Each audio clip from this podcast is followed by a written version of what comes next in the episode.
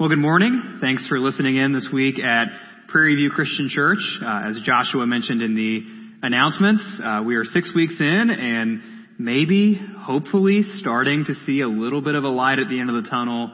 But for now, we are still physically apart, and we probably will be physically apart for a little bit longer, uh, at least compared to what we were used to back before the virus. But again, we're thankful that you can listen in and thankful that we have the opportunity to minister to you, even if we can't be together.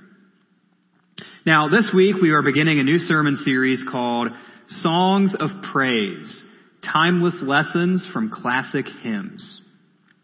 Over the next five Sundays, we're going to see how five well-known, historically significant, and beloved Christian hymns line up with the truths we read about in the Bible. Now, of course, hymns are not on the same authoritative level as scripture. They aren't inerrant, infallible, or inspired the way the Bible is. But hymns can still be useful, meaningful, and inspiring aids in our worship. And they can point us to great biblical truths. And as we examine these five hymns, we may even delve into some of the basic theology of how and why we worship through singing. Now, Christians today, including Christians in our own church, may have mixed reactions when they hear the word hymn. Some older believers who grew up with hymns may feel a sense of heartwarming nostalgia. These believers may even turn their noses up at much contemporary Christian worship music. Meanwhile, some younger believers may hear the word hymn and picture some cranky old woman sitting at an organ in a stale sanctuary where the pews are only 20% filled. These believers may think that hymns should be left where they belong, in the trash can with the printed hymnals. But perhaps all of us can learn something from revisiting, or maybe reading for the first time, these old songs. Maybe they aren't as perfect as some of us believe them to be, but maybe they're much more valuable than others believe them to be. I guess we'll find out together. The hymn we begin with is How Great Thou Art. And I assume that most of you are familiar with it, but just in case you're not, we'll read the lyrics. Verse 1. O Lord my God, when I in awesome wonder consider all the worlds thy hands hath made, I see the stars. I hear the rolling thunder. Thy power throughout the universe displayed. Then comes the chorus. Then sings my soul, my Savior God, to thee. How great thou art. How great thou art. Then sings my soul, my Savior God, to thee. How great thou art. How great thou art. Verse 2 when through the woods and forest glades I wander and hear the birds sing sweetly in the trees. When I look down from lofty mountain grandeur and hear the brook and feel the gentle breeze. Then you go back to the chorus. Then verse 3. And when I think that God, his son not sparing, sent him to die, I scarce can take it in that on the cross, my burden gladly bearing, he bled and died to take away my sin. You go to the chorus again, and then verse 4. When Christ shall come with shout of acclamation and take me home, what joy shall fill my heart. Then I shall bow in humble adoration and there proclaim, My God, how great thou art. This hymn was originally written in 1885 by a Swedish man named Carl Boberg, but the lyrics that most of us are likely used to hearing were translated by Stuart K. Hine in 1949. The song first gained popularity in America at Billy Graham crusades in the 1950s and has been recorded some 1700 times since. How Great Thou Art has been cited as the favorite hymn of three U.S. presidents, and has become particularly common at funerals, including for two of my own grandparents. At its root, this hymn points us to the greatness of God. And that is something that Scripture has plenty to say about. So feel free to open your Bibles as we read. We'll jump from passage to passage, but before we do any reading, let's pray. Father, thank you for this time that we have to hear from your word. Again, even though we are scattered, uh, we also know that we are still brothers and sisters. We also know that even when we're not meeting under the same roof, we are still a church. We are still a family. And I ask you to watch over our church, watch over our family this week and every other week. You already have these past five weeks. You've taken care of us. You've provided for us. You've protected us. And Lord, we thank you for that. And we look to you uh, as we seek to press on uh, in the weeks ahead, however long it might be. Uh, Lord, I pray that you would help us keep our eyes fixed on you, that you would give us endurance and perseverance, uh, that you would sustain us through the weeks ahead. And Lord, thank you for this opportunity to worship you. Uh, thank you for Easter last week, the timeless, eternal truth of your Son's death and resurrection.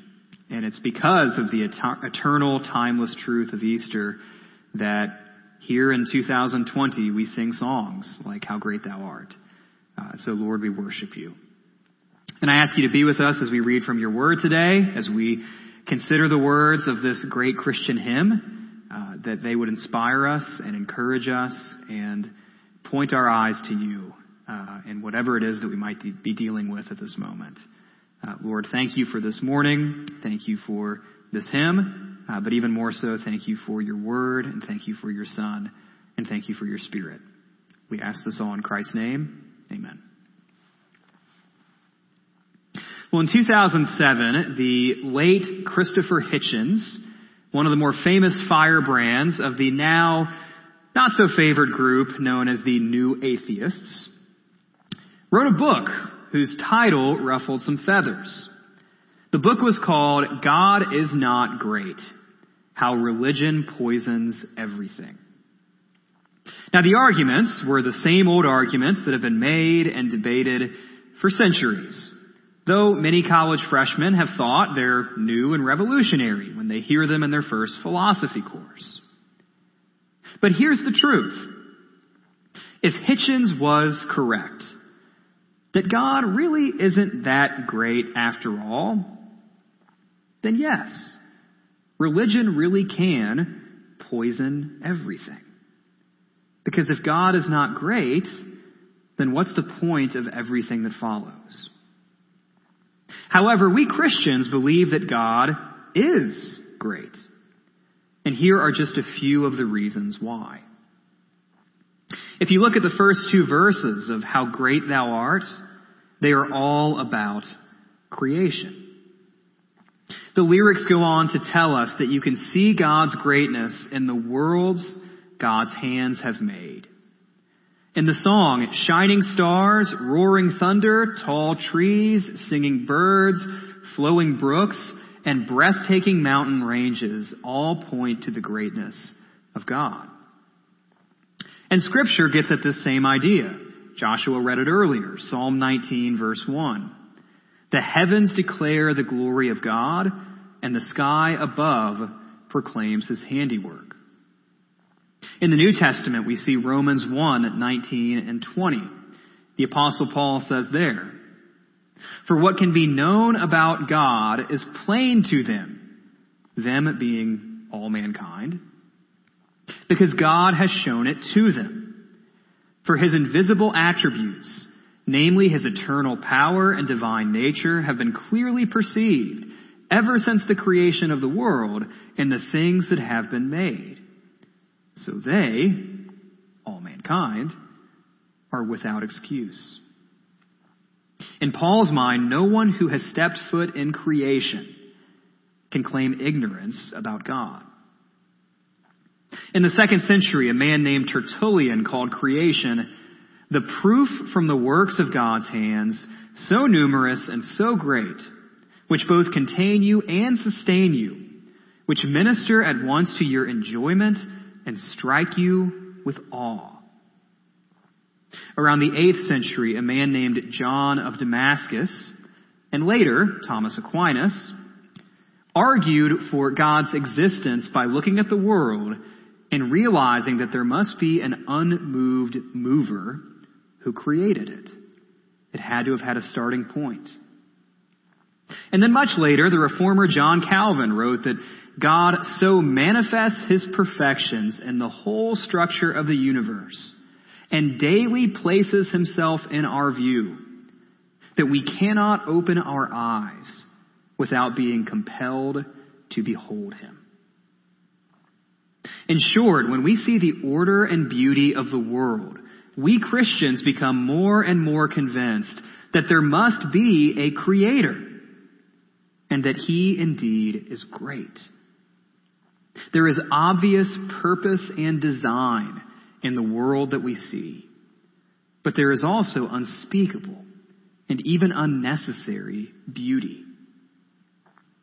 Atheist, mathematician, and astrophysicist Fred Hoyle once compared the chances of our world being random in its origin to the chances of a tornado sweeping through a junkyard and assembling a Boeing 747. Once again, quoting John Calvin, man was created to be a spectator of this formed world, and eyes were given him that he might, by looking on so beautiful a picture, be led up to the author himself. Again, in short, creation is made in such a way that when we look at it, we ought to conclude that there is a God, and we ought to sing of how great he is. So the order and the beauty of creation point us to the greatness of God. In theological terms, this is often referred to as general revelation. General revelation is God's way of revealing himself in the things that everyone experiences simply by existing in the world that he has made. That's what Psalm 19 and Romans 1 are talking about. However, there are still some unanswered questions. Creation might tell us that there is a God and that he is great, but in order to really get to know God personally, we need something more than general revelation. To even begin to truly grasp the greatness of God and why He's so worthy of our worship, we need special revelation. Now, what is special revelation? Well, if general revelation is God revealing Himself through the natural world He has made, then special revelation is God intervening in our world in a unique or even miraculous way to tell us more about who he is. For Abraham, it was an audible voice calling to him. For Moses, it was a vision of a burning bush. For the nation of Israel, it was the giving of God's divine law or the inspired words of the prophets. But for Christians like us, God's special revelation of himself is the gift of the Bible. It's the activity of the Holy Spirit. And most emphatically, it's the gospel of Jesus Christ. You know, watching a beautiful sunrise or hearing waves crashing on the shore or looking into the eyes of a newborn baby really can tell us a lot about God. But God reveals himself to us in more personal, more detailed ways in his word than he does through any of those things. It's in God's Word that we re- learn the deeper realities of God's character, God's accomplishments in the past, God's actions right now, and God's plans for the future. More than anywhere else, we see God's greatness and conversely our smallness in the Bible. Likewise, we come to a true saving knowledge of who God is and what God has done for us by the power of the Holy Spirit not by surveying the order and beauty of creation. Taking in a breathtaking landscape or studying the complexity of the human body really can tell you something about God's greatness. But ultimately, it's the Holy Spirit who convicts us of sin, points us to our need for God's grace, and brings us from unbelief to faith and from rebellion to repentance. It's the gracious activity of the Holy Spirit that produces in us a desire to worship God rightly, obey God fully, and love God faithfully. And of course, the entrance of God the Father's Son, Jesus Christ, into our world is the means by which we are reconciled to Him. Acknowledging God's greatness because you were awestruck by a bright crack of lightning in the sky or the immense depth of the Grand Canyon. That's all well and good. But that won't atone for your sin.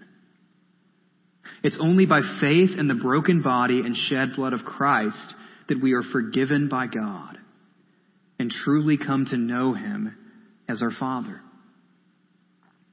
That's what the hymn gets at in verses 3 and 4.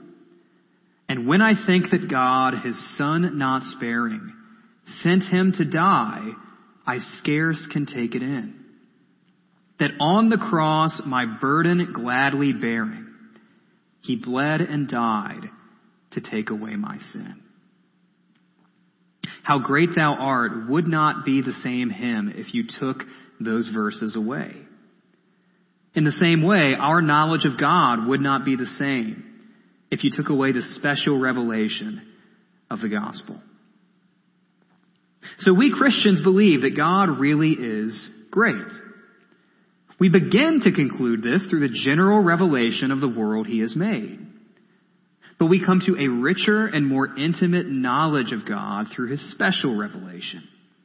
His inspired word, his convicting Holy Spirit, and his saving Son. But what do we really mean when we say that God is great? We say all kinds of things are great. A great restaurant, a great book, a great game, the great efficiency and effectiveness of the IRS sending out stimulus checks. But on a deeper level, what do we mean when we say that God is great? What do we mean when we sing, How Great Thou Art? Now, this sermon would never end if I tried to perfectly sum up the entirety of God's greatness. No preacher's words could ever truly do it justice. But for our purposes, if I had to narrow God's greatness down to two big areas of focus, it would be His power and His goodness. So what do we think of when it comes to God's power? Historically, Christians have described God's power with words like transcendence, meaning that God is wholly other from His creation. His power is seen in the omni words that we use to describe God. He's omnipotent, which means all powerful. Omniscient, which means all knowing. Omnipresent, which means he's everywhere at all times. We may speak of God's infinity, that he is not bound by the constraints of time and space, and he is subject to nothing outside of himself. We talk of God's eternity, that He has always existed and always will exist. We think of His sovereignty, that every single event in our world is within His sphere of control. It's appropriate that one of the most common titles for God in the Bible is Almighty. He really is that powerful. We see it in Genesis 1-1 when God creates the universe out of nothing, simply by speaking. In the Ten Commandments, the Israelites are commanded not to worship any other gods or to make images of any God at all. Not because the one true God is insecure. Not because he's just not into art. It's because there is no other God besides him. It's because any attempt by human hands to represent him will inevitably sell him short. That's how powerful he is. We see it in Job 38 through 41, where God's magnificent power over all creation is seen. God has power over all the things that Job has no power over. All the things that we have no power over. We see it in the Psalms. In Psalm 2, God laughs at earthly rulers who even try to oppose him. In Psalm 29, God's voice thunders over the waters, breaks the cedars, and flashes forth flames of fire. Psalm 47 sums it up by saying, The Lord, the Most High, is to be feared, a great king over all the earth. The apostle Paul puts it this way in Acts 17, 24 and 25. The God who made the world and everything in it, being Lord of heaven and earth, does not live in temples made by man, nor is he served by human hands, as though he needed anything, since he himself gives to all mankind life and breath and everything. And then in Revelation, at the end of the book, Jesus says that he is the Alpha and the Omega, the first and the last, the beginning and the end. He is all powerful. God is the Almighty. And what do we think of when it comes to God's goodness? God isn't just raw power. He is good. He's good in terms of holiness. He's good in terms of purity. In fact, God is the very definition of goodness. He determines what good is to begin with. He's righteous and just. He is unchanging because he has no need to improve or grow. He is kind. He is gracious. He is generous. He is patient. He is perfect and complete steadfast love. Leviticus 19 verse 1 stresses God's holiness not just in moral terms, but in terms of being completely separate from anything that is less than holy. In Exodus 34, 6 and 7, God says of himself, The Lord, the Lord, a God merciful and gracious, slow to anger, and abounding in steadfast love and faithfulness, keeping steadfast love for thousands, forgiving iniquity and transgression and sin, but who will by no means clear the guilty. For us, those attributes or characteristics might sound contradictory, but they aren't for God. In the Psalms, Psalm 34 verse 8 tells us to taste and see that the Lord is good. Psalm 118 begins and ends with the phrase, give thanks to the Lord, for he is good. God is great for the totality of who he is. He is perfect power and perfect goodness. His power and his goodness do not contradict each other. They do not compete against each other. Think for a moment of someone who is powerful, but not good. That person could quickly become a tyrant. Think of someone who is good, but not powerful. They might mean well, but they can't ultimately help you when you need them. But God is great because he has perfect power and perfect goodness. God is great because God is God. That's why we can sing, How Great Thou Art. That's why, in the words of Psalm 96, we ascribe to the Lord the glory due his name. He's so great that this glory is due him. It would be an injustice not to worship him. That's how great he is. You know, I'm not entirely sure we Christians spend enough time simply sitting and reflecting on the greatness of God. But perhaps there's no better time than now to start. A man by the name of Anselm once described God as something than which nothing greater can be thought. I'll say that again. Something than which nothing greater can be thought. If you think of God as someone who may or may not exist, someone who may or may not be great, you're clearly not even thinking about God at all. He's so great. He's so self-existent that the thought of him not existing is absurd. In the words of Augustine, most high, utterly good, utterly powerful, most omnipotent, most merciful, and most just, deeply hidden, and yet most intimately present, perfection of both beauty and strength, stable and incomprehensible, immutable and yet changing all things, never new, never old, making everything new and leading the proud to be old without their knowledge. Always active, always resting. Gathering to yourself but not in need, supporting and filling and protecting, creating and nurturing and bringing to maturity, searching even though to you nothing is lacking. You love without burning you are jealous in a way that is free from anxiety. You repent without the pain of regret. You are wrathful and remain tranquil. You will a change without any change in your design. You recover what you find, yet have never lost. Never in any need, you rejoice in your gains. You are never greedy, yet you require interest. We pay you more than you require so as to make you our debtor, yet who has anything which does not belong to you?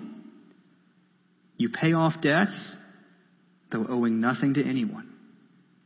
You cancel debts and incur no loss. But in these words, what have I said, my God, my life, my holy sweetness? What has anyone ever achieved when he speaks about you? Yet woe to those who are silent about you because though talkative and wordy, they have nothing to say. If those words on God's greatness don't blow your mind, I'm not entirely sure what will. Jonathan Edwards wrote, God is the fountain of love as the sun is the fountain of light. Seeing that he is an all-sufficient being, it follows that he is a full and overflowing and inexhaustible fountain of love. He wrote more than just sinners in the hands of an angry God. William of Ockham says the distinction between the wisdom of a creature and the wisdom of God is as great as the distinction between God and a stone. Again, seeing God's greatness shows us our smallness. And Ronald Knox says, if you once know that God exists, you will find that he fills the whole stage. Christians before us came up with these stunning words about the greatness of God. May we learn from them. May we reflect on God's greatness as they did. And may we be just as taken aback by what they, what we find as they were. Dwelling on the power and the goodness of God, the greatness of God, is how songs, like How Great Thou Art, get written. Pastor A.W. Tozer once said, What comes into our minds when we think about God is the most important thing about us. What comes into our minds when we think about God is the most important thing about us. So does God's sheer greatness come into your mind when you think about it? It should. It did for Carl Boberg. That's what spurred him on to write, How Great Thou Art. And with him and with countless Christians before us, may thinking about our God motivate us to praise him. And may our souls sing of his greatness. Our Lord Jesus Christ is the perfect embodiment of God's greatness. He's powerful enough to take our sins upon his shoulders on the cross, and he's good enough to actually do it to the point of death. Jesus tells us of the greatness of God in Matthew 10, a passage that shows both his power and goodness at the same time. God is powerful enough to destroy both our bodies and souls in hell, but good enough to protect every last hair on our heads. And we can call this fearsomely powerful and radically good God our Father because of who Jesus is and what he has done for us. It's thanks to Jesus that we can joyfully sing as God's sons and daughters, How great thou art. And when I think that God, his son not sparing, sent him to die, I scarce can take it in. That on the cross, my burden gladly bearing, he bled and died to take away my sin. Then sings my soul, my Savior God, to thee, How great thou art! How great thou art! Let's pray.